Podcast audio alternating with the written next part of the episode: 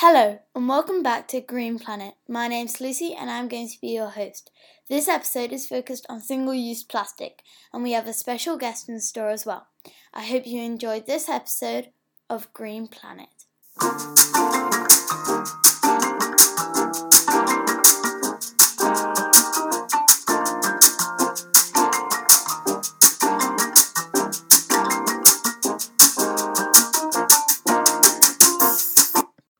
Single use plastic. It's a big problem. It's wrecking our oceans and it's almost indestructible. Turtles have been mistaking plastic bags for jellyfish and are eating them instead. Whales have been found with up to 40 kilograms of plastic in their stomach. Did you know every single piece of plastic that you've ever used still exists out there somewhere in our world, whether that's in the ocean or in landfill? Research suggests that plastics have now been found in our bloodstream as microplastics have been eaten by fish and start moving up the food chain. Microplastics are tiny pieces of plastic. Glitter is a form of microplastic, but it's made that way. The majority of microplastics and microfibers in the ocean are broken down bits of bigger bodied plastics like plastic bottles or plastic bags. If you want to help me stop this catastrophe, there are three things that you can do. They're the three R's. Many of you will have heard of them reduce, reuse, recycle. For reduce, it's about reducing the amount of plastic that you use and only using necessary amounts. For example, if you go to a shop and there's some bananas that are sold in a bag, but then there are also bananas that are sold separately with no bag. If you were trying to reduce your plastic, you'd get the bananas without the bag, as the one with the bag is a waste of plastic and it's not needed. The second R is reuse. It's similar to reduce, but you're reusing the item that you have bought or got. So if you buy a bottle of water every day at school or at work, that's hundreds of plastic bottles compared to just using one every day and reusing it. Now, the third R is recycle. If you have an essential piece of plastic that is broken or you can't reuse it, the great thing is that you can recycle it you can put it in your plastic recycling bin and it can be given a new life. I've created a petition for a ban on single use plastic.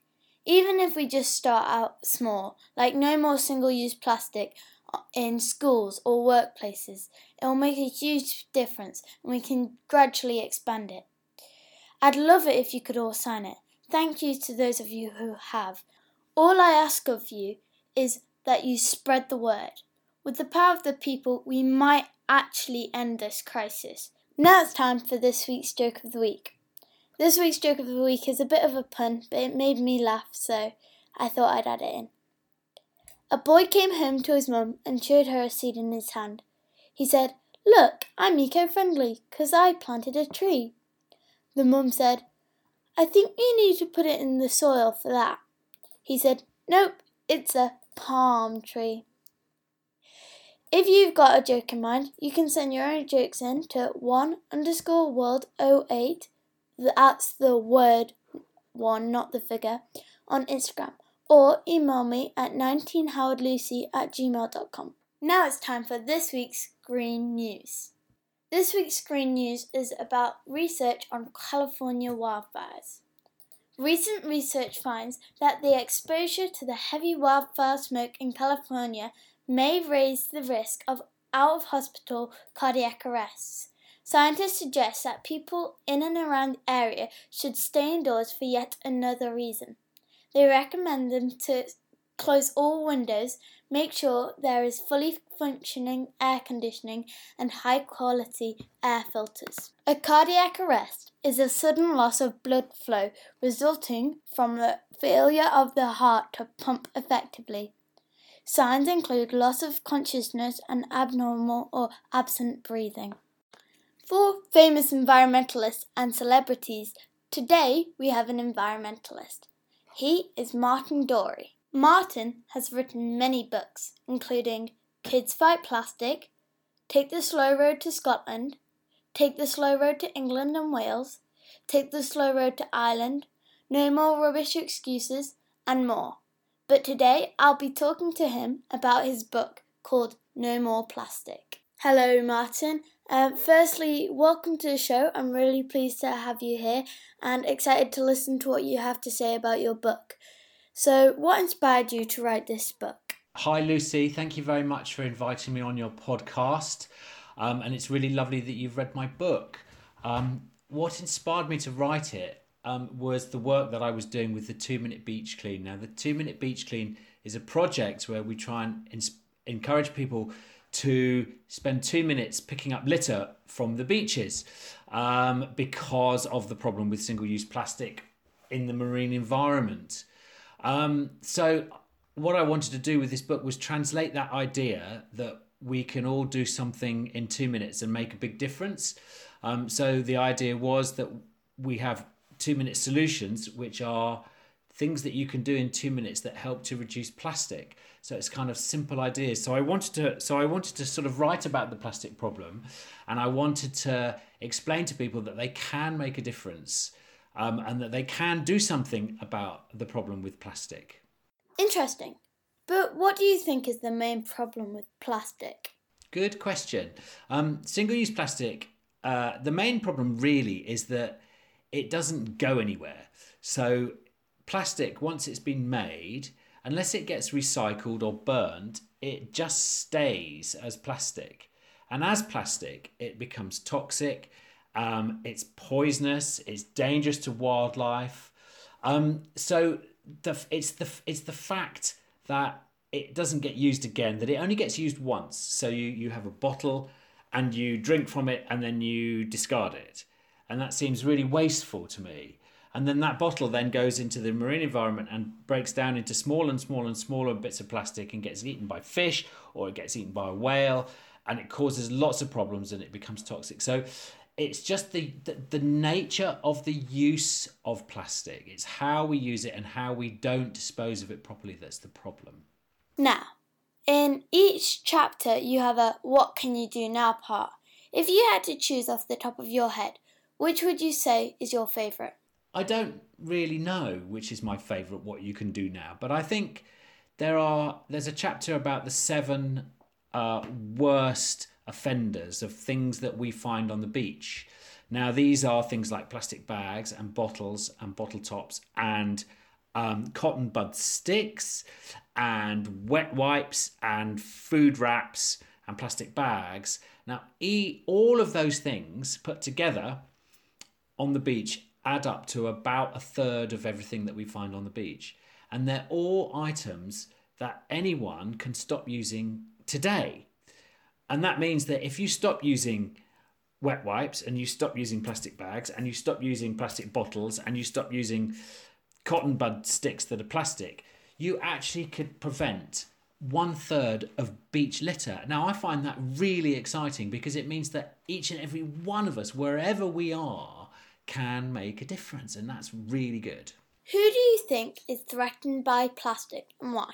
Well, I think um, the main problem that we have with plastic is the ocean environment. So we're talking about animals. We're talking about whales, dolphins, fish, seabirds, mollusks. Um, you know, animals get tangled up in plastic when it's old fishing nets. Animals eat plastic um, and also, animals are ingesting microfibers of plastic, which are tiny, tiny fibers that come off your clothes. Um, so I think the whole of the ocean environment is under threat. Throughout the book, you mentioned two minute solution and two minute beach clean. Explain that a little bit for our listeners. Two minute beach clean is a project, as I mentioned earlier, which is just to inspire people to spend two minutes picking up litter each and every time they go to the beach. Um, it's quite a simple idea that you just spend two minutes, you pick up rubbish, and it all adds up over time to make a big difference.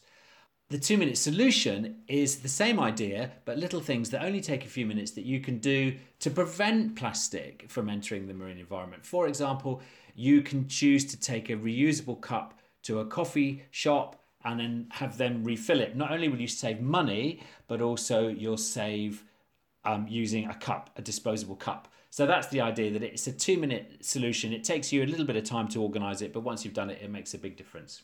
Some people say campaigning is like eating an elephant, one bite at a time. But others say you should stop doing anything unenvironmentally friendly or we'll all have to pay the price. Who do you agree with? That's a really, really interesting question. I think we have to do everything we can at every level. But it doesn't mean to say you have to do everything all the time.